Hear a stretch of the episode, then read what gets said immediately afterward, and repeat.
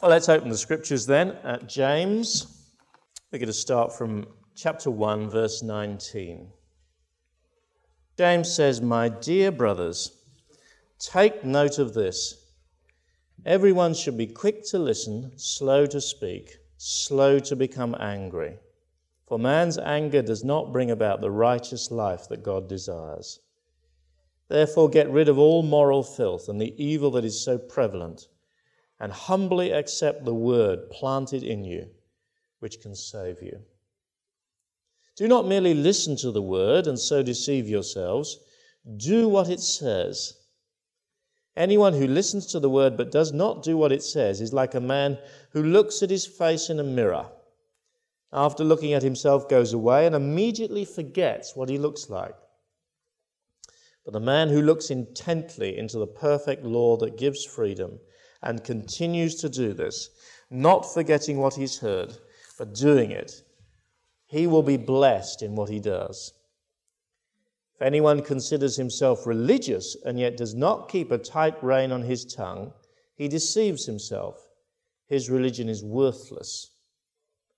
Religion that God our Father accepts as pure and faultless is this to look after orphans and widows in their distress and to keep oneself from being polluted by the world.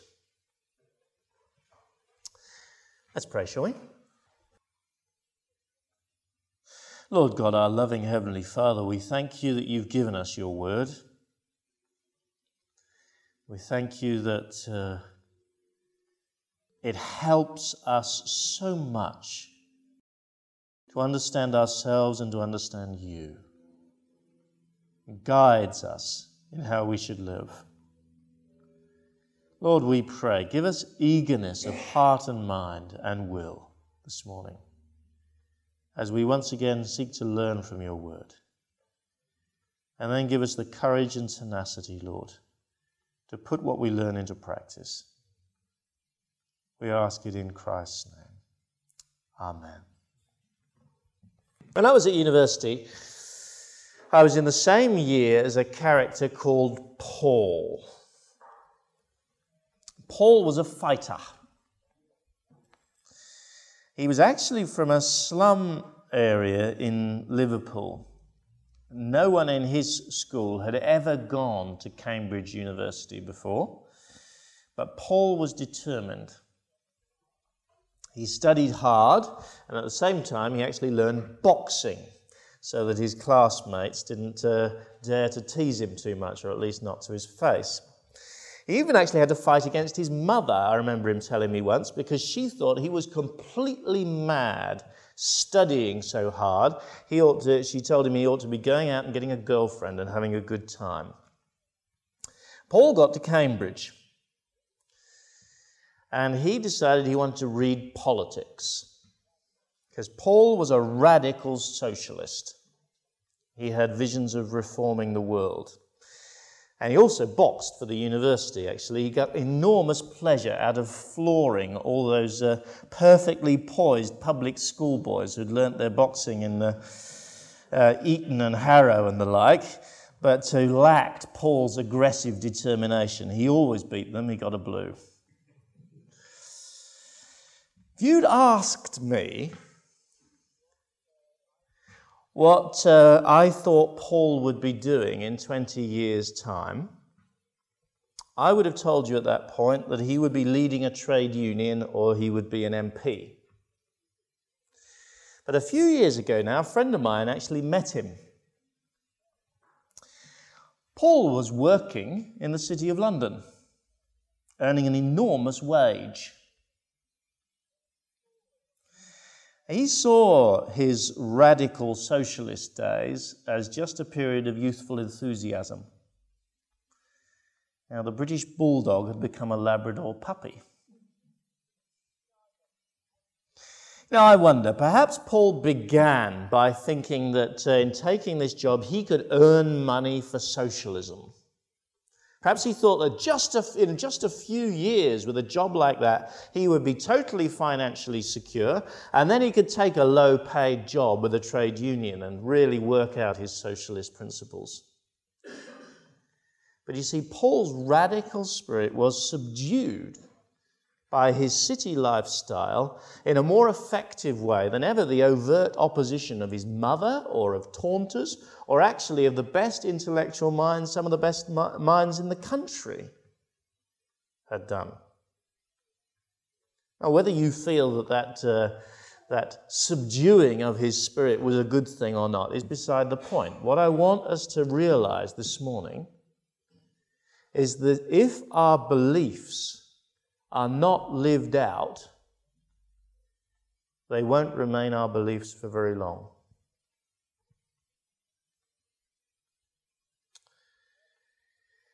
Uh, James began, began this uh, letter with a very startling statement of belief, didn't he?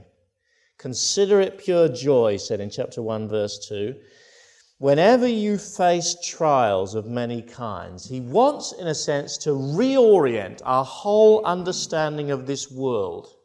Now, I know that the house groups who uh, studied this passage during the week, this last week, really struggled with this statement, and I'm not at all surprised.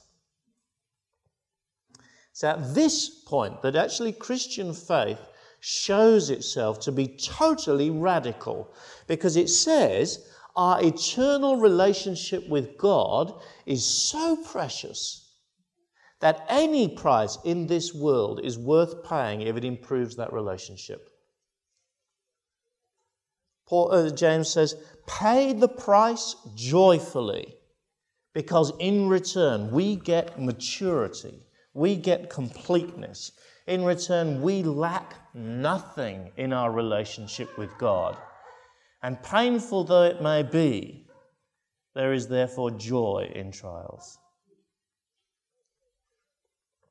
Then James goes on to make a whole series of introductory remarks to his letter. We saw that last time we were, were studying it about things we need to believe. I've actually just uh, briefly sort of divided up the passage just to remind you Unfortunately, the overhead's not, not uh, helped that much, just so that you can remember where we've come from, because we're, we've been rather broken up. First of all, James said that uh, it, we need to ask God and only God for that perspective on our lives, doesn't he?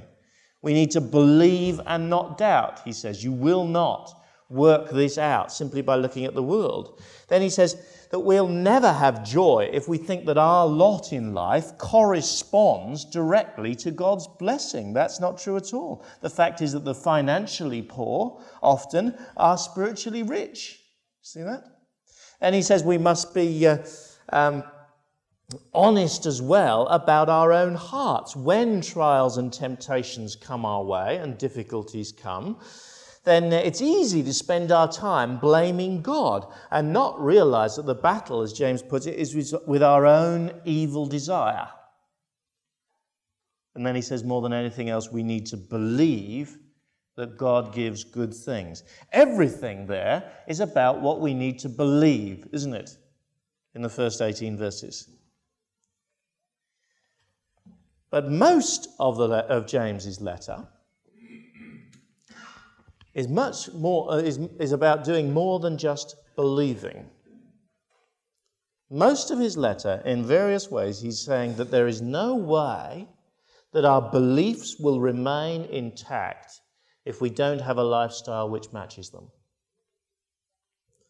It almost have guaranteed that Paul, the radical socialist, would soon cease to be one from the moment that he accepted his first job in the city. That's why James spends so much time talking about lifestyle. Because he knows we will only believe the things that he's set out for us in these first 18 verses of his letter if we live them. And today, in the, in the passage before us, he want, he's going to talk about a lifestyle which believes God's word the key thing. In verse 21, for instance, he says, humbly accept the word planted in you. Or in verse 22, he warns us, do not merely listen to the word, do what it says. He actually is going to paint for us three different uh, pictures of types of people who each in their own way fail to live what you might call believing lifestyles. Now, I say there are three different people. I must admit, I have to confess to you that as I've read this passage uh, uh, through the week, I have thought how all three of these cameos rather accurately describe me. So I don't know whether you will come up, come up with that conclusion, but I, I've read this passage as a very powerful warning to myself. And I think an important warning to, to uh, many of us here. Let's look at these three types of people. And again, to, uh, to help you to, to orient where we are, I've, I've just produced some, some uh, overheads. The first person whom uh, James describes is the impetuous person. There we go. Verse 19, for instance, My dear brothers, take note of this. Everyone should be quick to listen, slow to speak, slow to become angry. James is imagining a person with fire in their veins. Their tongue is faster than their self control. They find it difficult to listen. listen. They find, find anger welling up in them at a moment's notice. Know, British people usually are not like that. They, they're often quiet and reserved. But uh, I have to say, there's a lot of Latin blood in my family. And I personally struggle with that tendency. Every one of us knows, who knows that tendency in their life, needs to hear James's solemn warning. Man's anger does not bring about the righteous life that God desires. Now, James is going to talk an awful lot more about, about speaking later in this chapter, uh, in, in, in, the, uh, in the book as a whole. But at this point, I think he wants to alert us to the fact that that particular temperament, the impetuous person, has a real problem as they read the Bible. They don't, as James puts it here, humbly accept the word. They instantly say, Yes, but. I know the Bible says I should be patient, but I was provoked. I know that I should love my enemies, but this situation demanded that I seek justice for myself. The sexual morality of the Bible was all right then, but we live in a different age now. The impetuous person says, yes, but, virtually everything they read in the Bible. And after a while, that person is quite unable to respond to God's word. If you could read the version of the Bible that they have in their mind, there would be a footnote after every verse. And every footnote would begin with the word but. Love the Lord your God with all your heart, with all your soul, and with all your mind, and with all your strength. Footnote. But let's get real. You've got to love your family too, and it's a pretty sad person who spends all their time thinking about God, and you've got to have some strength left to do the daily chores, and loving Him with all your soul is what will happen in heaven. So I will do it in moderation for the time being. Thank you. Love your neighbor as yourself. Footnote. But everyone knows that we've got dozens of neighbours, and if we tried to look after them as well as we look after ourselves, then we would spread ourselves totally thinly and exhaust ourselves within a month and not do much good. So the wise course of action is to love yourself, and maybe a bit of love will occasionally overflow to your neighbour.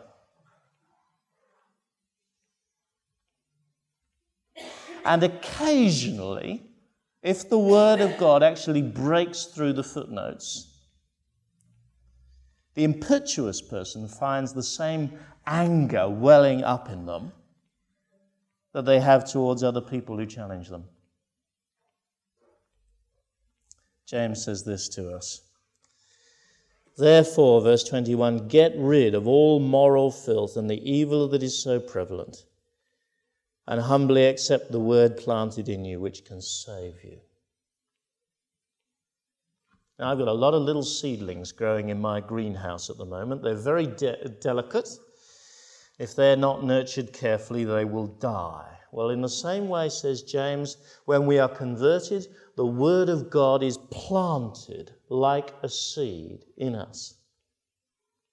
We must give that seedling room to grow, or there will be a crop failure. That's what he says. He's saying it very strongly as well. He's saying there's a sense in which responding to God is our salvation. Christians, of course, know that they are saved by grace through faith. God gives us salvation freely. All we need to do is believe, and we are saved. That's very clear throughout the Bible. But as we will see again and again in James, he points out that a sure sign that that is what has really happened to us is that we humbly accept what God tells us and live by it. So I wonder, which bits of the Bible have you tipexed out in your mind? What bits of the Bible cause you to instantly say, yes, but? We impetuous people need to be very careful of that we need to discipline ourselves to humbly accept God's word and be saved. That's the first picture he uh, paints for us. Second picture is the forgetful person, verses 22 and following. Now, my mother knew that I had an awful memory when um, she noticed that as quite a small boy, I would regularly forget whether I'd had a midday meal or not. I actually know a minister who was told by his, I, I was told this story by the minister's um, administrator. You'll be pleased to know he had an administrator when you hear this story. The minister was told by his wife that the car needed filling up with petrol, and the petrol station was only 100 yards down the road. He found himself uh, that morning standing in the queue to uh, pay for the petrol when suddenly he realized he'd forgotten to bring the car. But forgetfulness is actually a dangerous disease in Bible reading. What James says do not merely listen to the word and so deceive yourselves. Do what it says. A terrible thought, isn't it? That actually, in the act of reading the Bible or listen to it, listening to it explained, we can deceive ourselves. Now, perhaps we were uplifted, perhaps we are challenged at the time, but later that same day, we've forgotten what we read and we've certainly not changed. James says that's like someone who casually looks into a mirror every morning but actually never really honestly looks at themselves. Verse uh, 23 Anyone who listens to the word but does not do what it says is like a man who looks at his face in the mirror and after looking at himself goes away and immediately forgets what he looks like. You know, we all use a mirror like that, don't we? Brian illustrated that very well, I think. You know, I use a mirror for shaving.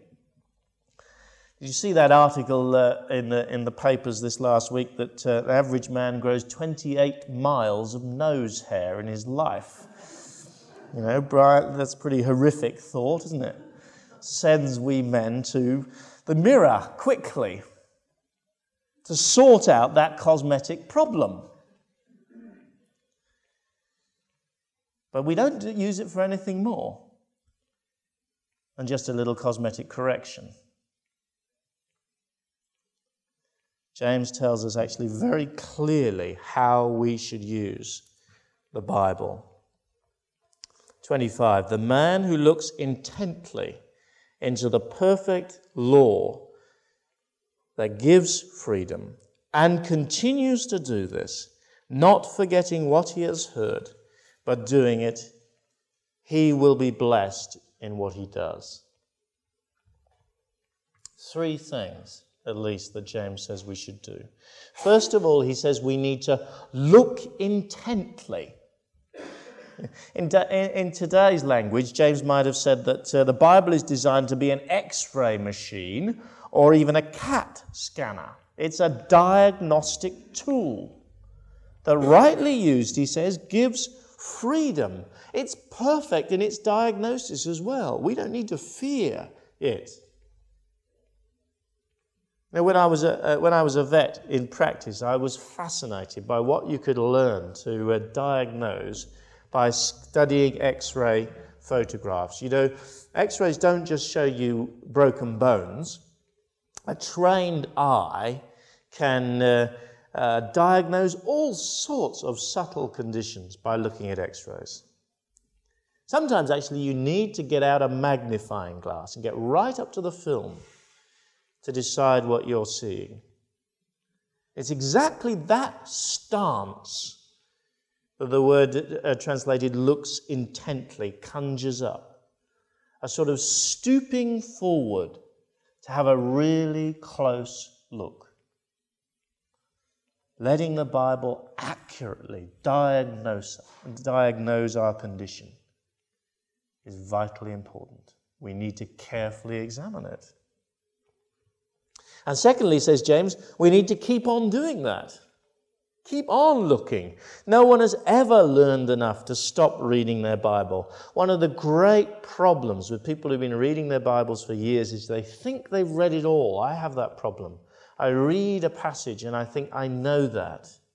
That can kill your studying of the, of the scriptures because they will always be showing you new things. We are never perfect we need to keep on doing it. And thirdly, says James, absolutely vital, we must put what we learn into practice. Now, I suspect a very large proportion of Christians are like this forgetful person that James has described. Bible reading for them has become as routine as shaving or putting on the lipstick in the morning. I want to call you to, to ransack the scriptures, actually, to examine them, to search them, to study them for what they tell us about ourselves and the world and God, and then to respond. Now, if your Bible reading doesn't sometimes completely floor you with, with its diagnostic accuracy and send us to our knees before God, if it never lifts us up and leaves us leaves us speechless in awe at the living God. And most importantly, if it never sends us away with a sense that we need to change and leaves us with that sense which will not go away throughout the day and the week, then we are not reading the Bible as it was intended to be read. A far more profound interaction with God's Word we need to have than the interaction that we have with the mirror when we shave or put on the lipstick. You know, a discipline which I find helps many, many people to read their Bibles properly is keeping a spiritual diary. Write down in it what, what, has, what has struck you that time that you need to respond to. Confess your failures, uh, rejoice in your triumphs with God. I often suggest, actually, when you're reading the Bible, it's a good habit to try and find every day one thing that you should do. And write that down. One thing that I should do. And then pray to God that He will give you an opportunity to do that today. And then the next day, come back and review how you got on the day before and look for, the, for one thing for that, that day to do. It's disciplines like that that help us not to forget the word let it just skate over us, but to look intently into it and then respond to it. It is vital. A terrible thought that we could be deceiving ourselves, as James says, even though we read the Bible every day. Now, perhaps the uh, most important little picture that uh, James gives us, though, in this passage is a picture of a religious person. Verse 26 If anyone considers himself religious and yet does not keep a tight rein on his tongue, he deceives himself and his religion is worthless. Religion that God our Father accepts as pure and faultless is this to look after orphans and widows in their distress and keep oneself from being polluted by the world. Now, here's a surprise. You know, I wonder before um, uh, this morning if I had asked you to complete the sentence, religion that God our Father accepts as pure and faultless is this, what you would write at the end. Yeah. Singing songs of ecstatic praise, perhaps, listening attentively to a long sermon without looking at my watch, loving my fellow believers, praying and reading my Bible. All of those things are good. James is not against such things. But he says that our religion, that is, our, uh, our routine, ritual worship of God, cannot, for Christians, be measured by our church attendance or our private ecstatic experiences. It will be measured by our care for widows and orphans. He picks out widows and orphans, I think, because they had no ability to earn money for themselves. Today, you might have mentioned the homeless, the long term unemployed, single mothers, latchkey children. Now, I want you to notice especially the tight connection that James makes between worshipping God, what he calls religion, and caring for others. And it, it would be very easy to, to uh, read James as a book which says effectively, don't be too obsessed with spiritual things or, or, or, the, or the eternal things, the world to come You've got a world in front of you to serve. Now, he's certainly saying we have got a world in front of us to serve. But he is not saying that we therefore need to give up having an eternal perspective, worshipping God. The church has, historically has often thought that there is a conflict between looking after widows and orphans and worshipping God. People have either got to get, got to get involved in social action and seek to establish the, the kingdom on earth, or, or uh, the other tendency has been to write off this world and to be withdrawn into a sort of disengaged pietism. But James holds these two things absolutely tightly together. Again and again, we're going to find this in his letter. He has a vivid sense which permeates the letter that our only ultimate hope, our only ultimate satisfaction will be found in heaven. How could he possibly have written chapter 1 verse 2 if he didn't say if he didn't think that? We will never ever have joy through all kinds of trials unless eternity is absolutely fresh and bright shining before us. That is certainly there throughout James. But he says, people who have eternity in their hearts, who passionately love God, who see that anything in this world is uh, insignificant compared with eternity, people who are like that will be passionately involved in the lives of other people in this world. We'll be looking after especially the, the helpless, and the hopeless people in this world. There is no dichotomy, he's saying, between constantly thinking about heaven and constantly being concerned for the problems of this world.